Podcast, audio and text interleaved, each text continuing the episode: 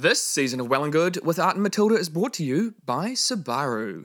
We love Subarus, and we think they're the perfect car for Kiwis. Indeed, they are art, because Kiwis are doers, right? And so are Subaru drivers.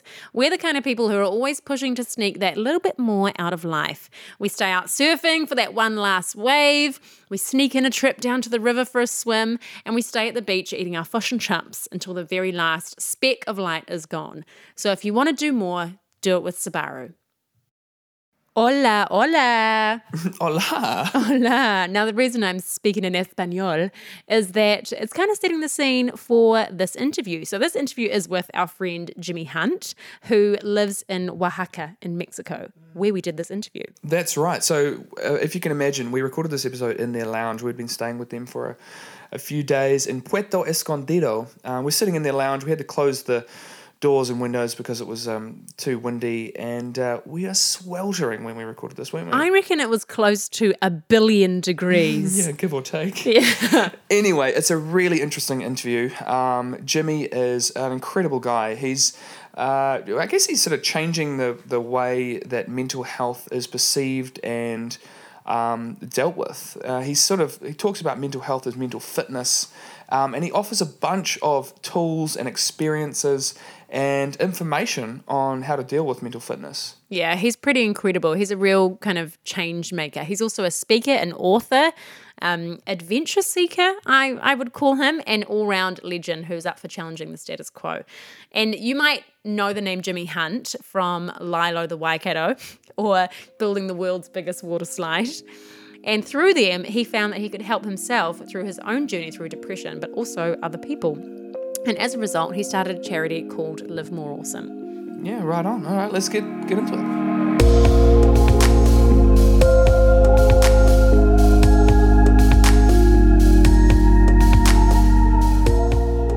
Hola, Jimmy. Hola. Hola, ¿cómo estás? yeah, I'm pretty damn fine. Thanks very much. Well, should we set the scene? We're Yes. um we're sitting here in Oaxaca, Mexico, in a place called Puerto Escondido. We've been staying here for the last four days with Jimmy and his beautiful wife Libby. Libby's sitting with an earshot, and she just perked up when she heard that. Beautiful. Oh, we've been having a great time, haven't we? Absolutely Yes. fantastic. Yeah. Mm. So, anyway, without further ado, welcome, Jimmy. Hi. Hello. Thank you so much for joining us. My and thanks for Jimmy. having us in your um, hood of Puerto Escondido. We're very, very happy to have you here because, uh, as I was telling you, you're our first friends here. And so we get to show you around and show you all the things we found and we love. And sharing that is one of life's great joys. Absolutely. And the delicious tacos. Oh, yeah. So, so is this? How long have you been here? Uh, this in Puerto, this is only our second year. Yeah. Um, but we, the day we turned up, we looked at each other, and my wife and I, and we went, "Ooh, we love this place." And uh, my wife and I are very, very, very, very different, and uh, that never happens. And so I was like, "Holy shit, we're staying." It's a sign. We're staying, and so uh, it happened uh, so quickly that we're like, "Yep." We extended our first day and said we're coming back next year, and then uh, exclusive for Art and Matilda. Hello. Today, we signed the final papers for our land in Mexico. So we are now not only business owners in Mexico, but landowners in Mexico. And next year, we start building our house, our heard perfect here. little house. Heard it here no, first, that's folks. that's awesome. So, is it, does it feel like home for you here? Oh yeah, the day Yeah. we turned up. Yeah, you've scooped the Herald on that. Um, yeah, absolutely. Like it's one of the very strange things is that it feels like home from sort of day one and two. Um, the people are lovely. I mean, Libby and I feel at home anywhere where it's really warm. Um, so the temperature here is always hot. The the sea is warm. The waves are great. The food is amazing. And so it's like oh, and uh, basically take what I earn in New Zealand, quadruple it, five times it. That's what the cost of living makes me here. So I feel rich here, Yeah. um, which is nice kind of nice. Yeah, totally. It's So- hard to get there Because I'm home, not isn't rich it? in I'm not rich in New Zealand. So what's I mean, what's your typical day? What do you guys get up to during the during the day, during the week? Um, well, uh, I I go surfing most days, uh, and not surfing surfing. I body surf, um, and so I also I spend maybe three days a week.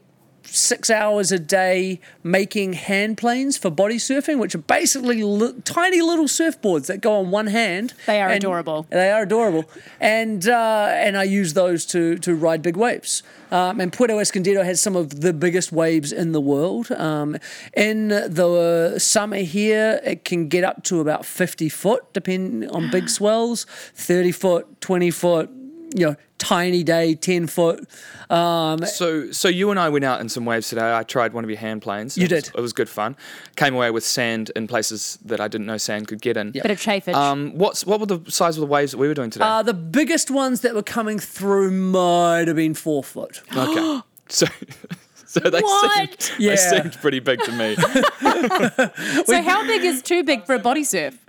Well, the, it's it's not for a body surfer. It's for the for the individual. Like I top out. So Puerto Escondido, Zicatela, the main beach, is one of the heaviest waves in the world. It's it's called the Mexican Pipeline, um, and it's gnarly. And I will top out at twelve foot. My friend Bachi here, 25, 30, body surfing. Oh my goodness. Um, Wow. Yeah, yeah, yeah. So, so the, just for the fact that you don't have a board doesn't mean you can't ride big waves. yeah. Wow, that's incredible. That's some some serious courage. Like even watching from the beach, I was like feeling a little bit scared. Yeah. You know? and I wasn't even in the water. Stop endangering my art. I was like, at what point do I go in and save them? You know? and really embarrass me. and then die myself. Yeah. yeah, and that is unfortunate. Um, a lot of tourists do die here. Um, Zicatela, the main beach, just all the way down, no swimming signs. Just don't go swimming here. Um, and tourists uh, apparently can't read pictures, um, and they go for swims and they don't come back. Um, there's other swimming beaches around here you should go and swim at. Uh, just don't go swim at Zicatela. Yeah, because even just looking at it, there's no way I would get in there. Yeah. No way. Think Piha times 10. yeah, you know? absolutely. And don't go swimming there. So, what kind of brought on the move to Mexico? Because your job as a motivational speaker is you can kind of work wherever, right? Like, did that? Well, I can't work it? here because I don't speak Spanish well enough to talk to anybody.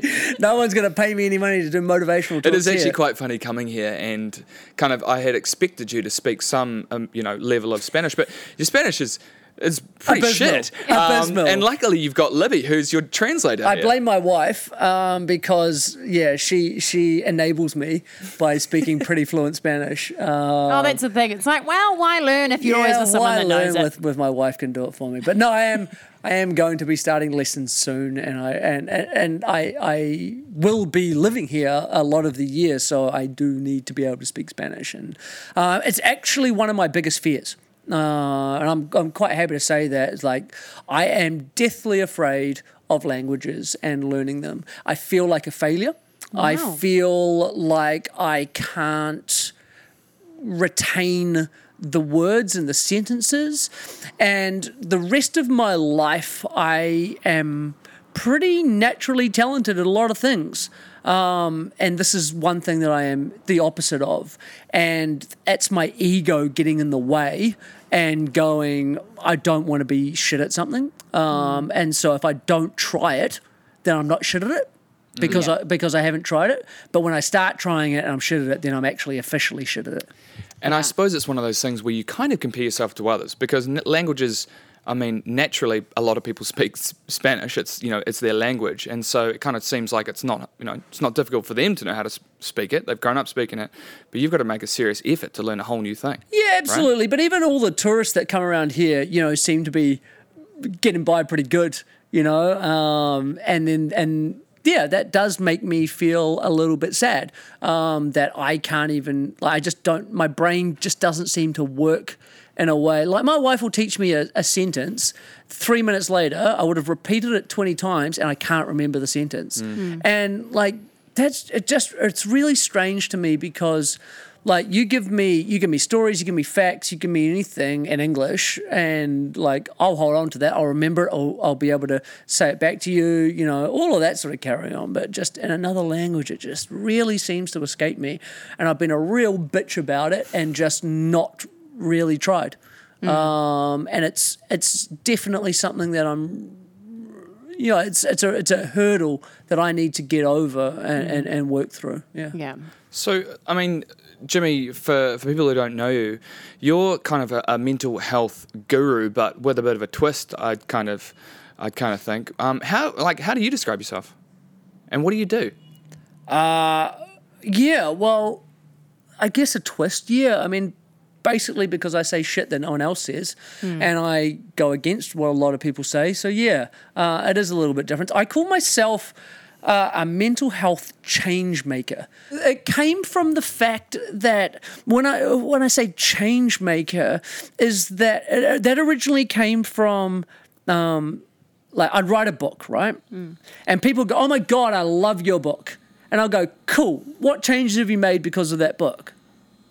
Oh, oh, yeah, nah, nothing. Wait, oh, was I supposed to like, do something? you know, oh, right, okay, sure.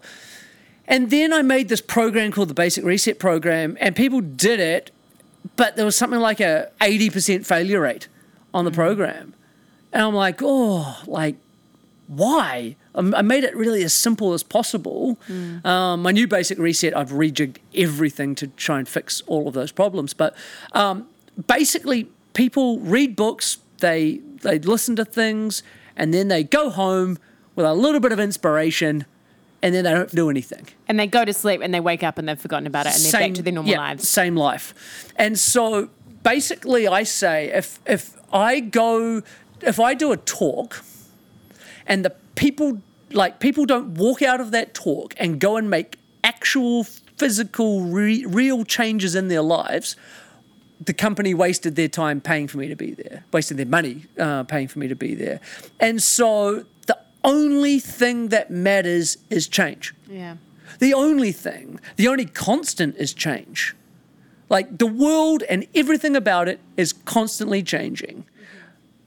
Only constant is change. And so you can either get on board with that change or you can fight that change. And so often as humans, we just try and fight the change. We want everything to stay the same. We want our relationships to stay the same, our jobs, fucking everything needs to stay the same. No everything I'm about is fighting that and trying to create more change, more conscious, meaningful, positive change, and being aware of it and, and, and bringing it on in order to create happier, healthier you know, lives, societies, countries. Um, yeah, and so so that's that's where we're at with mental health. Like it's a much more holistic and broader picture than we than we tend to box it into, um, and people need to understand that and then actually start working at it. Do you do you find it frustrating that um, people probably come to you and they say, "Oh, I feel like shit. I've got this bad kind of mental health," um, but a lot of people don't want to do anything about it. Um, does that kind of frustrate you? Because I guess you have to want to make a change, right? And and it seems like a lot of people um, complain but don't want to do anything differently. Nothing changes if nothing changes. Rule number one. Yeah. You want different outcome? You need to do something different. Einstein said that the definition of insanity doing the same thing over and over again expecting a different result. And that's I've just basically summed up the first world. Um, That's that's what we do. I'll go to sleep tonight. Tomorrow it'll be different. And it's quick fixes, isn't it? Like everybody wants a pill or they want a quick program or, or they want something that's going to fix them in like an instant. They're going to fix this thing that is wrong with them. Yeah, you got to do the work. Like that's the thing. Is like uh, I use a lot of analogies with physical fitness in order to get my point across. You don't just decide I'm going to have a six pack, and then later that day, magic got a six pack, right? So you need to you need to then make another decision. You need to go right now. I'm going to go to the gym. You need to, need to make another decision. Uh, you know, I'm going to now eat well. You need to make another decision that we need to ask Art about because I ain't got a six pack. I don't know. and so basically, you need to do the work. You can't teleport from shit to amazing. It's a gradual process that you need to you need to just like physical fitness. You don't go from fat on the couch to Olympic athlete, you know, in a mm. day, a week, or a month. You know, it's, it's this gradual thing that you need to work on every day. And so we need to get people to understand that first. So, so you ask the question is like, does it annoy me? No, it doesn't annoy me. These people have been conditioned by society and the way that we live to not know this stuff. We're not taught it at schools. We're not taught it by our parents. We're not taught it by anybody. So I, I hold nothing against the people that don't know this. My first job is always to get them on board with making change. Mm-hmm. Because basically, the, what it all boils down to in the end is that I can't do the work in your head. Books can't do it, doctors can't do it, partners can't do it. Nobody can do the work in your head except for you. Just like if you're a personal trainer and you've got a client. Like, doesn't matter how much you work out, your client's not going to get any uh, any thinner. The client has to do the work, mm. and so the the difference is in physical health, it's usually the client that comes to you and they're like ready to lose weight. Um, but in mental health, a lot of people just aren't aren't ready to do the work just yet. And so step number one is what we call, you know, I call flicking the switch. The inspiration to go, right, something needs to change. How do I change it? I'm in. I'll do whatever I can. With um, going on from that analogy of physical fitness, um, you know, with physical health, there are certain markers that we can kind of um, compare ourselves to that kind of indicate where we're at on this continuum of physical health. Are there similar type things with regards to mental health? Not really, and that's the reason why people neglect it for so long. Like you can see your pants getting tighter, and so there you're like, oh, got to do something. Something's got to give. Yeah, but you can't see that. Like, so basically, for your listeners, we'll just explain uh, the fundamentals real quick. You out there in podcast land, you have mental health. Whether you like it or not, whether you acknowledge it or not, you have mental health. And it is not a mentally ill, mentally well switch that we flick on and flick off. It is a continuum. My continuum runs from zero being dead to a hundred being godlike enlightenment, and we're all somewhere on that continuum. Depression technically is uh, an extended period of low mental health, right? So we'll call that under 20. So if you're under 20 for an extended period of time, we'll call you depressed if we feel like throwing a label on it. But you're just at low mental health. If you're at 30, you're not depressed, technically, no one's bothering you, you know, I have to go see a doctor, everything, but I don't want to live at 30 for the rest of my life. Mm. And so the, the whole idea is what work do we put in to move us from 5 to 15, 15 to 30, 30 to 50, 50 to 70? How do we move up that continuum? Yeah. Mm. Mm. And and how and how do we move up that continuum? What are some of the things that you tell people? Yeah, well, um, so I, have got a sort of a th- three step process. Um, uh, step one um, is awareness, right? So basically, if you're not aware of a problem, you can't fix it, right? Um, you know, you, you guys you guys were talking about uh, before uh, how your growth that you've managed to miraculously have has been unconscious. Like you just happen to be growing because you happen to be going through some things. Um, so right then you're you're unaware of, of what you're doing. Um, but if you're actually going the other way and you're sliding down because you don't know what to do. So first step is self awareness. To be understanding, oh shit, I have mental health. It's not going the way I want to do. I have problems. These are my problems. I want to fix them. Step one. Step two is radical ownership. So, radical ownership is real simple, and that is every single thing that is within your control is your responsibility. So, now the universe will sh- shove lots of shit in your way, right? That stuff that will happen to you that is out of your control. And so, that you need not worry about because you can't you can't control it even if you wanted to. Every single thing else that is in your control, your responsibility. 100%.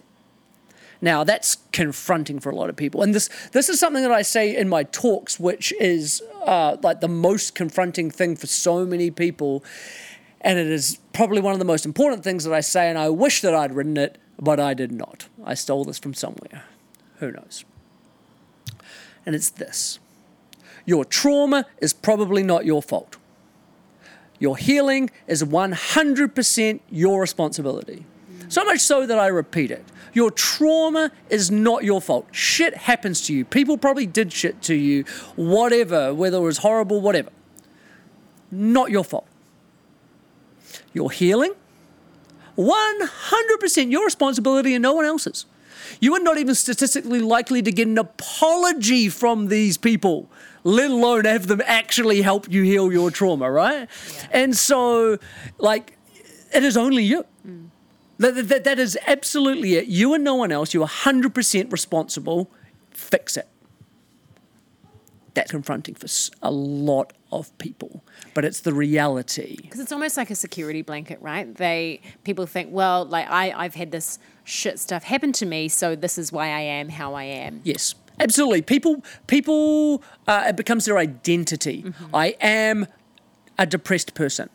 I am an abused person. I am a bullied person. And it just becomes who they are because that's what happens when trauma happens to you. Like, you know, it, it takes control of who you are. And so it's understandable, but your healing is still 100% your responsibility.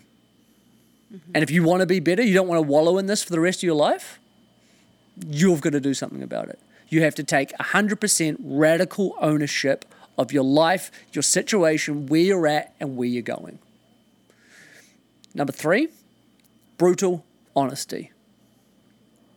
We lie to ourselves constantly about everything. No, I mean, not only do we lie to the people around us, obviously, but we lie to ourselves, right?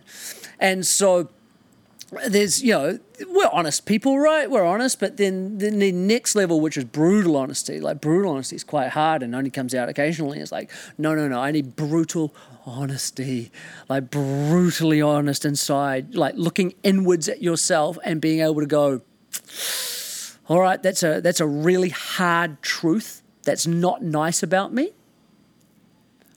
But I want to change it. And so when you put self-awareness, radical ownership, and brutal honesty together, you are halfway to anywhere you want to be. Once you put those three together, change is easy. Mm-hmm. Change is real hard without those three things. Yeah. And so, you know, when we talk about the mental health continuum and putting your, so first of all, self awareness is I'm now aware I'm on a continuum, right? Radical ownership is I, I own where I currently am on that continuum and, and where I want to go. Brutal fucking honesty is putting you on that continuum with real, real brutal honesty and ownership, right? Being like, I'm low on that continuum. Yeah, or, and so and so at my absolute worst, probably at a two. And when if you'd come to me at that time and said, "Hey, Jimmy, how you doing? Where are you on that continuum?" I'd have been, "Oh, I'm not great at the moment. You know, I'm having some bad days. It's a little bit tough, but you know, I'm all right. I'm probably probably 35, 40. You know, maybe 45. Oh yeah, cool. Thanks. See you later. I was at a two real close to being dead. I did a whole bunch of work. Went on an adventure called Lilo the Waikato. Uh, did a whole bunch of things. And if someone had come to me after Lilo the Waikato and said, where you're at, I'd have been, oh, pff, great, thanks. I'm like 70 now, doing real well. Thanks for asking. It's probably at 25 or 30. I wasn't depressed. No, I didn't need labels put on me. No one was bothering me anymore. Like I was sort of living like a normal human. 25 to 30. If I was being brutally honest with myself. But at the time, I wasn't. And I was like 70. And so, like, just asking to put people on a continuum doesn't really help you when you can't quite gauge how brutally honest they are about that. And so right now, I would say that I'm at an 80. And that's after seven years of going to the gym every day in my mind. And I only just went from 75 to 80 about a month ago with a, with a bit of a jump. Um, and so I know my, my life goal is to get to about 90. Like, I'm never making it to God like enlightenment at 100 or anything like that. But like, my life goal, 85, 90. Um, and so, like, that's what we've got to be able to get people to comprehend. I'm on a continuum. I'm owning where I'm at. I'm being honest about it. Now I can start moving up that continuum. And then, and so when you when you talk about starting then to move up that continuum, you talked about, um, you know, going into it's almost like a, a, yeah a mental gym, and you're starting to exercise your mind. What how, how do you go about that? Yeah, well, I mean, uh, the I talk about a mental health toolbox, right? So it's kind of like training for life, and you want a toolbox full of a whole bunch of different tools so that when a problem situation arises, you got the right tool for the right job, right? Mm-hmm. And you can you can you can fix it real quick. The number one tool that you should put in your mental health toolbox, every single person should have this in their toolbox, is meditation. Meditation is the number one mental health thing. Now, I explain meditation a lot in my talks, and I've absolutely boiled it down to this really quick point, right?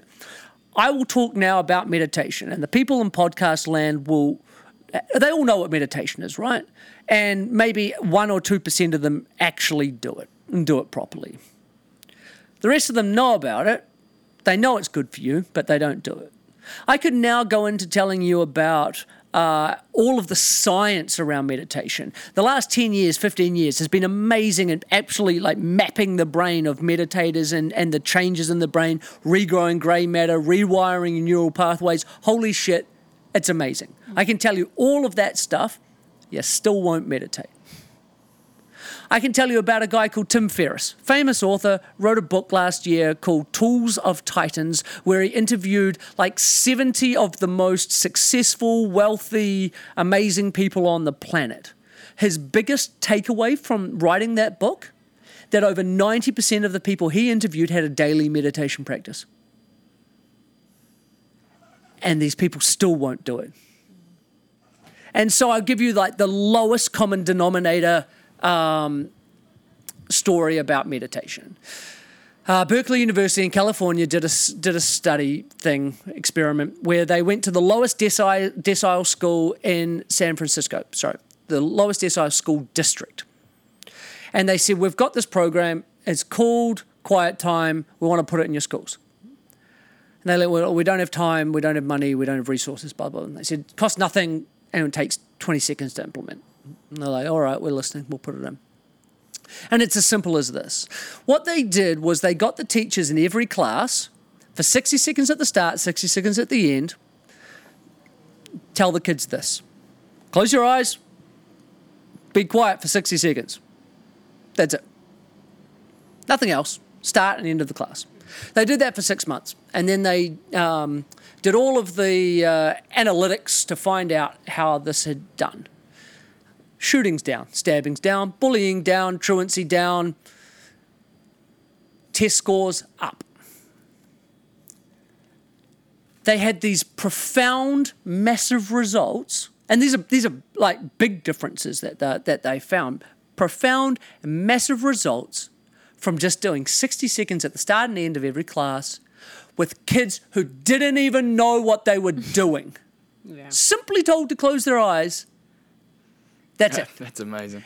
Imagine what you two or the people out there listening could do with even the minimum effort like that. How much you smart, first world, capable people could do with even just that minimum amount of effort. Mm. And so, like, if that can't illustrate to you the power of meditation, I don't know how else to explain it. yeah. That's incredible. We uh, saw a documentary a while ago about, um, I think it was actually in Mexico, about how they had brought in a meditation uh, practice to this jail, and the inmates were way less violent. There was no kind of prisoner rise ups or anything like that. Yeah, it yeah. was yeah, it was amazing. That's simply just from five minutes or, or 10 minutes, I think it was, every single day of just sitting and doing nothing. Yeah. You don't have to do it perfectly. Like there there is no perfect meditation, right? It's That's the- just that- whatever you want it to be. Yeah, it's the number one misconception with meditation. Mm. I'm doing it wrong. I can't think about nothing. And nobody can think about nothing. Like it's impossible. Tibetan monks are not sitting there thinking about nothing. They might think about nothing slightly more than you, but thoughts are still coming into their heads. The number one thing that meditation teaches you is not to not have thoughts, but is to observe your thoughts and realize that you are not your thoughts. Especially when you're in a poor mental health state, it's actually even easier to realize you're not your thoughts. To have perspective on your thoughts and understand that they're not your thoughts and understand where they might have come, come from, what might have caused them, is one of the most powerful tools you can ever learn for your life. Full stop.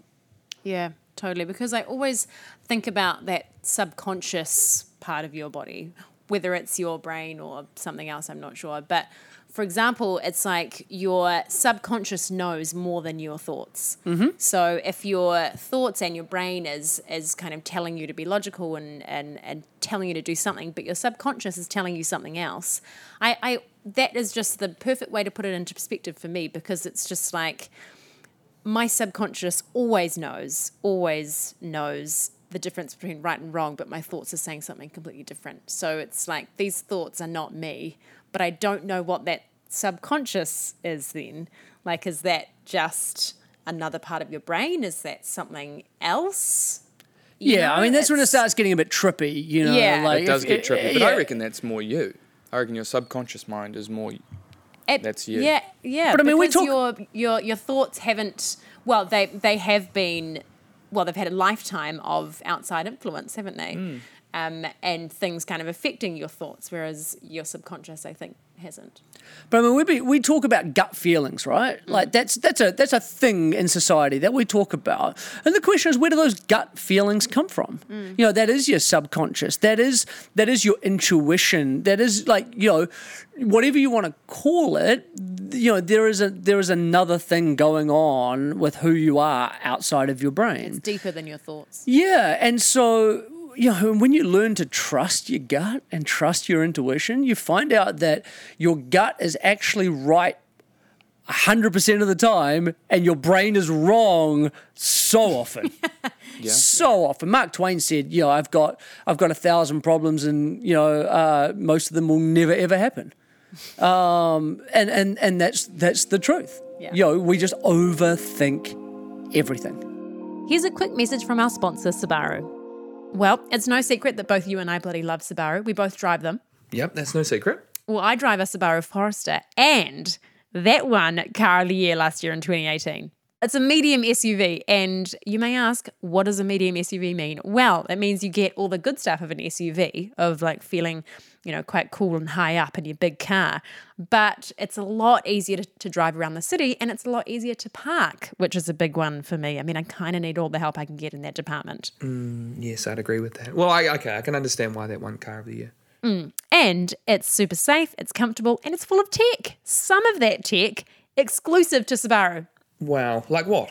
Well, like the driver recognition system. So, for example, if you get in my car and drive it, which sometimes happens, and you change all the settings, you're putting the chair back, you're turning the mirrors, and then if I get back in the car, it's going to scan me, know who I am, and put all my settings back in place automatically. That is quite cool tech. I know, it's super epic. And what do you drive? Outback. Thoughts? Subaru Outback. Love it. It's the people's car, the car of New Zealand. Why is that?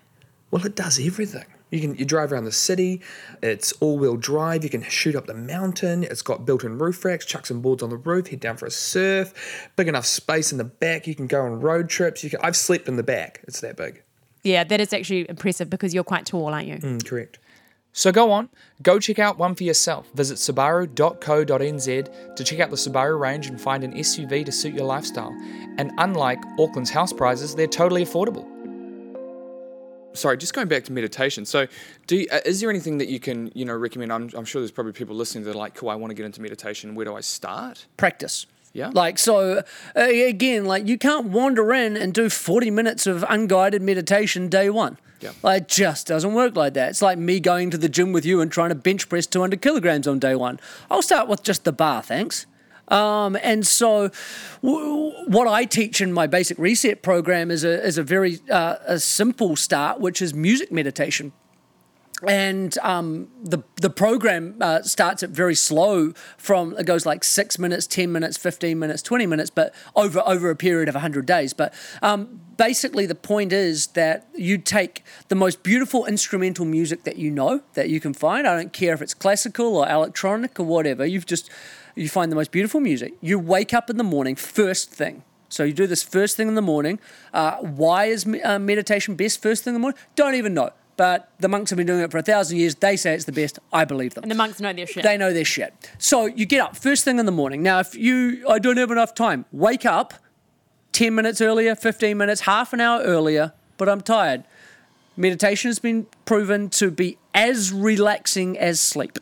So wake up in the morning, you roll over, you grab your headphones, you put them on your ears.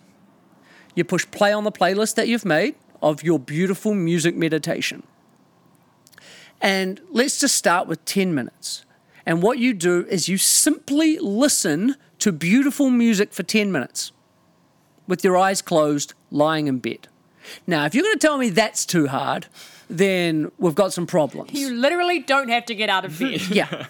Now, all you do is listen to the music. Now, we hear music all the time, but it is very rare that we listen to music. And so, like back in the 60s and 70s, like people used to li- lie down, put their headphones in, listen to records, like just listen to the music. We don't do that anymore. we play background it, noise, We play right? it in the car, we play it in, you know, while we're cooking, whatever listen to this music, follow it along, follow the piano or the violin or the drums or the bass line, whatever it is, you just follow it along and just listen to it. Then the thoughts will come in. Hmm. That's just natural. And so what we do is we observe those thoughts. We go, ha ha ha, I just had a thought. I can see that thought. And then you let that thought just glide away. Like a cloud passing through the sky on a windy day, just let it pass on by. By thought, hmm. back to the music. Just go back and follow that bass line, follow that piano, follow that drums, whatever. That's meditation. Every time a thought comes in, repeat the process. Day one, if you're meditating for 10 minutes, you might have nine minutes and 50 seconds of thoughts and 10 seconds of clarity. Yeah. But guess what? It's day one, you're bench pressing a bar. Chill out. Mm. That's it. Day two, you might get nine minutes, 45 seconds of thoughts, 15 seconds of clarity. That's it. You want to go live up in the Himalayas for the next 40 years and meditate with the monks?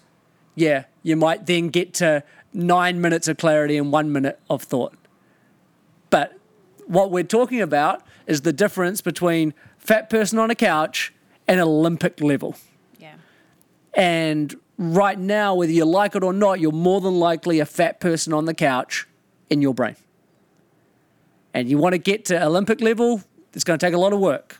But you live in New Zealand, you probably get to Commonwealth Games level.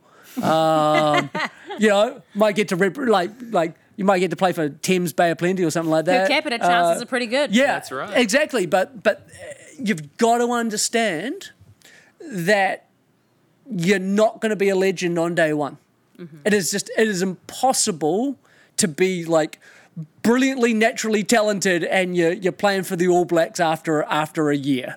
Like just ain't working like that. Mm. It's a slow process that we build up over a lifetime. But the number one thing is you won't see the benefits until a little bit down the line. And then when you start to see the benefits, you'll just be like, holy shit, this is amazing. And the benefits just roll out through. Like there's a Buddhist saying, which is if you don't have an hour to meditate, you need to meditate for two. and this is where it gets a bit esoteric and a bit crazy. But the more you meditate, the easier everything in your life becomes. And I'm not talking about, I mean, I am talking about like you are less stressed in a lot of situations and stuff, but I'm talking real crazy stuff like when you meditate more and you move yourself up that continuum, cool shit just starts happening to you. better people come into your life, better job offers come into your life Decisions are easier. decisions are made way easier. Um, just all of these real crazy things just start happening. And like, I can attest to these because not only do they happen to me constantly now compared to what used to, but I've watched them happen in other people as well. And it's very hard to explain because we can't measure your waistline or your bicep size or your mile time or whatever it's you've got to be tuning in to be seeing these differences. Um, but you ask anyone that meditates properly, and they'll tell you that those those benefits are hugely there. And that's and that's totally something that we can relate to. You know, we we've been probably meditating for the last couple of years or so, and um, it, it it wasn't until about three you know three or four months after practicing meditation that we really started to notice those differences, and it was just so big for us, so big for our mental health. And now I just can't can't wait to meditate. You like you start to enjoy it then. As soon as it's becomes a part of your life and you start to see the benefits, that's when you start to enjoy it. Oh, I can I can I can see that, but no, uh, don't enjoy it, hate it. Really? Yep. Even Um, now? Yep, yep, yep. Like Libby loves it. My friends love it, uh, and for me, no. Still, still don't like it. Yeah. But but he, uh, he- and he, so I'm just that I'm just that angry guy at the gym. Um, I'm just that guy that's at the gym doing it because you just gotta. doing it to because Grunting away. yeah, grunting grunting away. Um, and and and that's that is also fine. Because again, like everybody's different. Absolutely. And so, yeah, you might learn to love it and it becomes a wonderful, happy part of your life. Or you may be like me who doesn't love it, doesn't like doing it, but I'll tell you what, I wouldn't swap the benefits. Yeah. You know, Yeah, It's totally. like it's, I just I, you just wouldn't, Yeah. and and so therefore you do it. Yeah. Yeah. It's for a kind of greater good, I guess. Oh, absolutely. Yeah. Um, okay, so apart from meditation, what other tools can you chuck in your toolbox? Well, there are plenty. Now, and this is the thing: is like tools. Uh, tools are different for everybody, um, and so it might be uh, it might be your surf life saving club, right? That gets you outside in the sun. It gets you interacting with your friends. Um, it gives you a purpose of saving people's lives. Good thing to have in the mental health toolbox, right? Might be curry club. Carry. It's a bit of you, Matt. Yeah, well, I mean, I've got two friends that will attest to the ridiculous power of Curry Club um, in regards to having major life events happen. And so they, they're stuck to a, they're at a point where it's like, the normal people of us just like, well, this shit's happened to me. I'm going to sit at home and cry about it, right? Both of them have had a curry club where, oh, no, I can't sit at home and cry because it's Wednesday. It's the first Wednesday of the month. I need to go to curry club. And so these guys go to the curry club. It's got like a dozen of their mates there. And, you know, they, they go, hey, how are you doing? And because they've built up this this curry club of you know once a month, 12, 15 people going out together for a curry, they've built up like a community. They've built up trust. And so when this guy says, How are you doing? My mate can legitimately go, Not so great. Why? This just happened. Oh shit.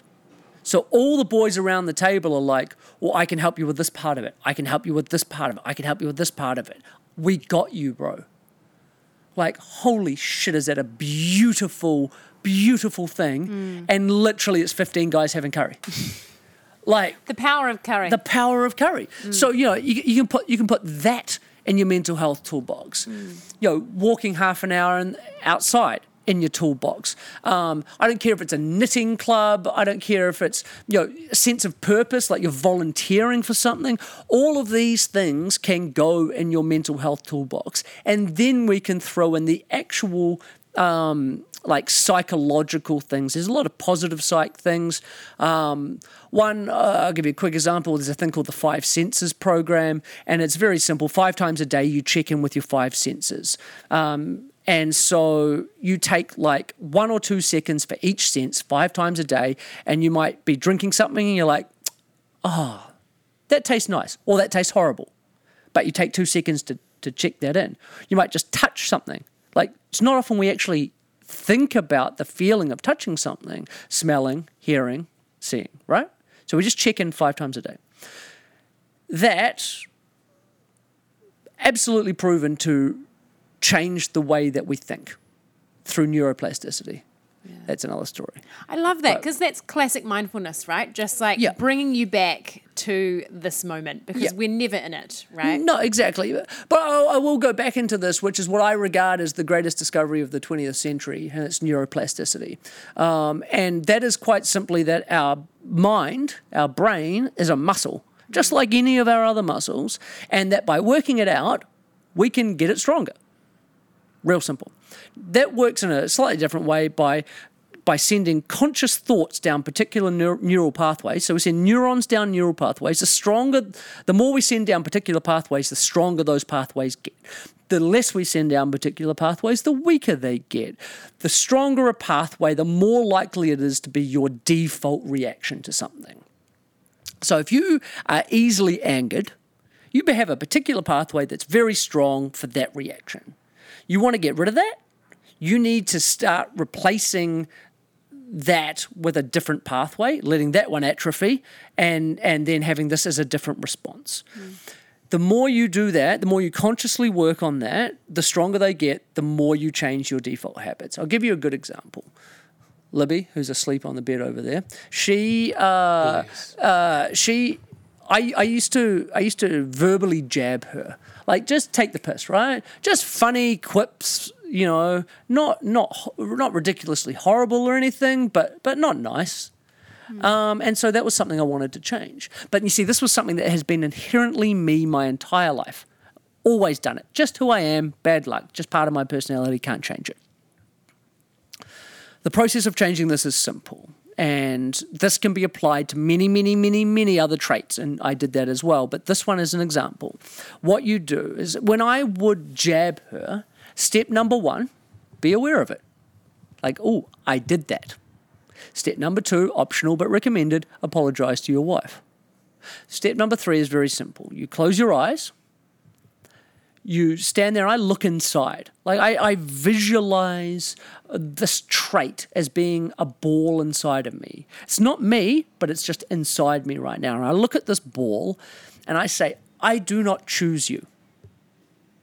And because if you're going to get rid of something, you might as well replace it with something else. Hmm. You change that pathway, right? From one to another. I do not choose this pathway. I choose love instead. And so I replace I replace that horrible quick wittedness and I, I, I choose love. And so, you know, for maths and argument's sake, let's say I jabbed her once a day. So week one, seven days, seven jabs. Week two, seven days, seven jabs. Nothing's changed. Week three, seven days, five jabs. And you're like, oh, cool. Um, that's, you know, that's better you know, fast forward week seven, seven days, no jabs. Week nine, seven days, one jab. Repeat the process.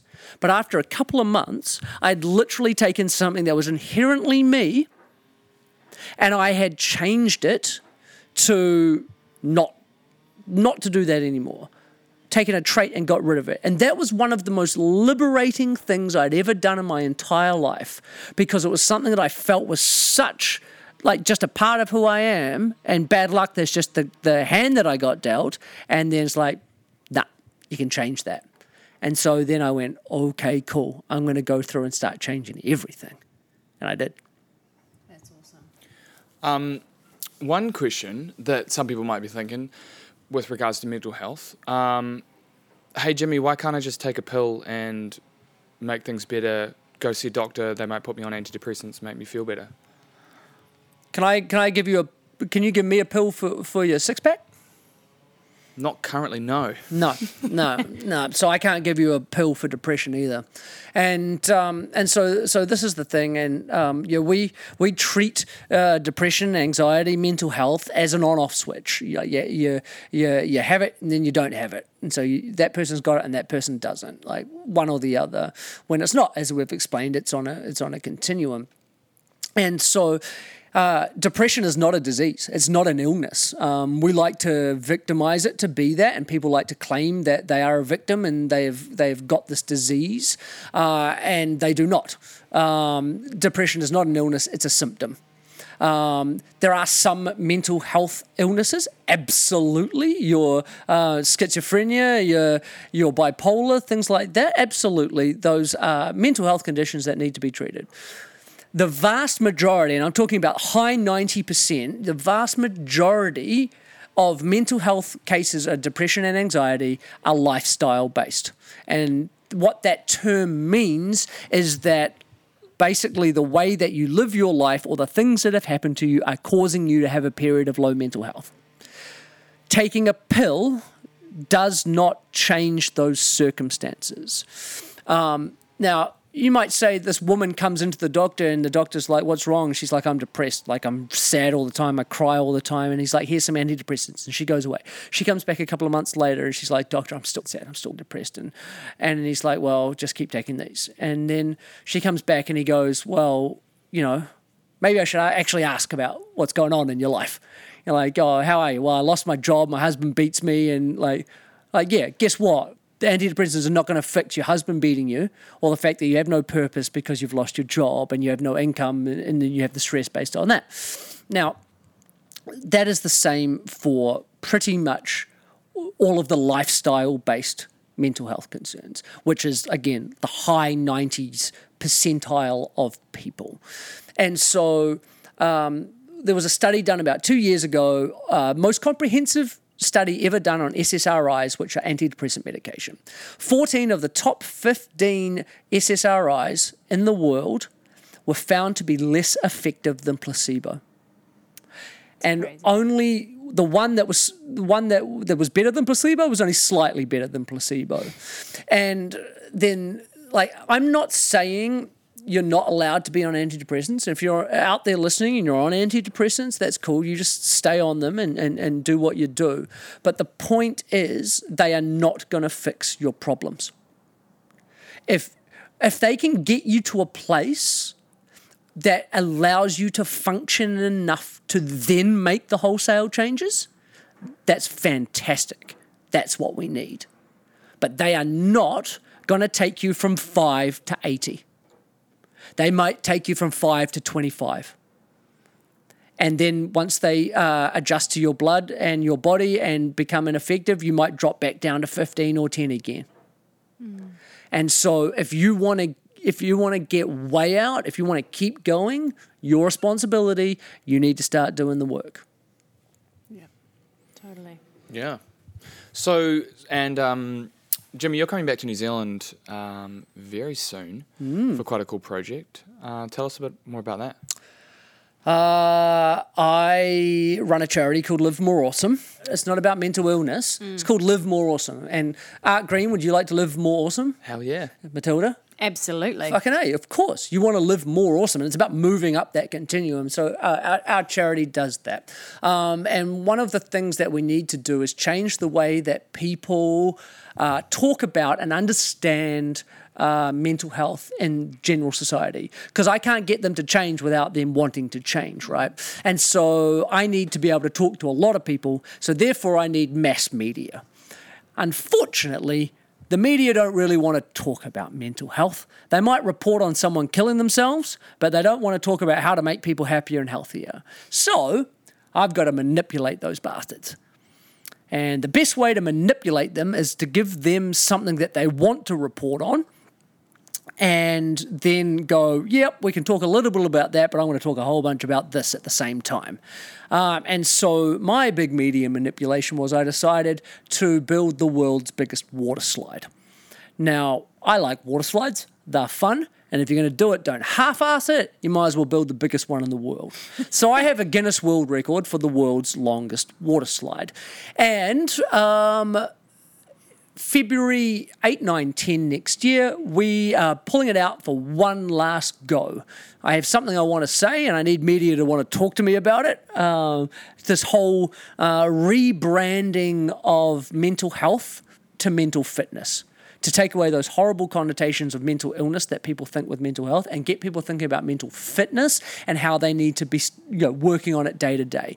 Um, I can I can release that tomorrow and the media won't give a shit. Um, but if I release that in February uh, when I've got a water slide going on, they'll talk to me. And so uh, also bonus. Uh, I get to slide down the world's longest water slide again, and um, and so yeah, tickets went on sale last week, uh, and they sold out in 22 hours. If, uh, if if they want to like watch it or anything like that, can they can they tune in on any anything? How can they track it down? I think just follow us on social media. We'll be live streaming and, and, and putting up some photos and all that sort of carry on. Um, but yeah, it's um, it's it's less about the actual event itself and more about the ability to manip- manipulate the media. Um, really, I love it. I love it. Cool. So good. Um, what's the actual Instagram page? Uh, live more awesome. Oh, live more awesome. Sweet. Well, that's Yeah, easy. livemoreawesome.com, live more awesome on Facebook, live more awesome on Instagram. live Oh, more awesome easy. in real life. you nailed the domain. All right, cool. And should we finish off with our favorite question that we ask everyone? uh, if you had three, oh, if you could only eat three foods for the rest of your life, what would they be? We haven't really got into this. I mean, you guys talk about nutrition and stuff. I don't. I don't like food. Yeah, you're the first person I've ever met that doesn't really care about what food they're eating. You kind of Yeah. You've um, you know seen food as just fuel for your body, right? Yeah, and and so I, I do a thing called intermittent fasting. Um, not because it's a cool, trendy thing to do, but because I really only eat once a day. Um, and so I usually eat between like four and six at night, um, once a day, uh, one meal, and that's it. Um, so before I gave up sugar, like candy was my number one happiest thing. This is the thing that I actually genuinely liked. Uh, now I genuinely like not much. Um, uh, we live in Mexico, uh, and my favorite thing to eat here is carpaccio. Uh, which is very thinly sliced uh, dorado or mahi mahi, um, or tuna um, with lime, uh, chimichurri, uh, and some onion, salt, and mango. Uh, that's my favorite thing to eat here. Um, Sounds delicious. oh, it's it's it's very nice. Um, uh, number two, I very much uh, will go back to New Zealand. Uh, I, uh, there's a there's a restaurant in in Devonport um, called Hung Viet, and uh, they do the best pho in town. That's very very good. I very much I very much like that. And um, just because I don't want to think anymore, and uh, I'll throw this last one out there. Uh, we, we were talking last night. I'm a bit of a chicken wings aficionado. Um, shout out to my boys Nick and Kieran at Sal's Pizza and their chicken wings. Uh, their their classic buffalo sauce. Uh, gotta go there. Goes down a treat. Yeah, we love a good chicken wing. I mean, you did kind of go three meals with a lot of different What was the question? But we'll we'll totally let it slide. So it's three foods, but you know, Yeah, the meals. yeah. I'm, I'm happy with that. that's a bit more exciting, isn't it? Yeah. I mean, he got a shout out, son. I can do what I like. He's living more awesome. Give him a break. Hey, well, thanks so much for coming on the podcast. It was awesome. You are most welcome. Th- yeah, thanks for flying us all the way over here just for this interview. Oh yeah, no, easily done. Anytime, eh? Cheers. Happy. Muchas gracias. Bye bye. Ciao. And that's a wrap. Thank you for listening to another episode of Well and Good with Art and Matilda, brought to you by Raw Collective, the podcast network behind the creation of this fantastic show.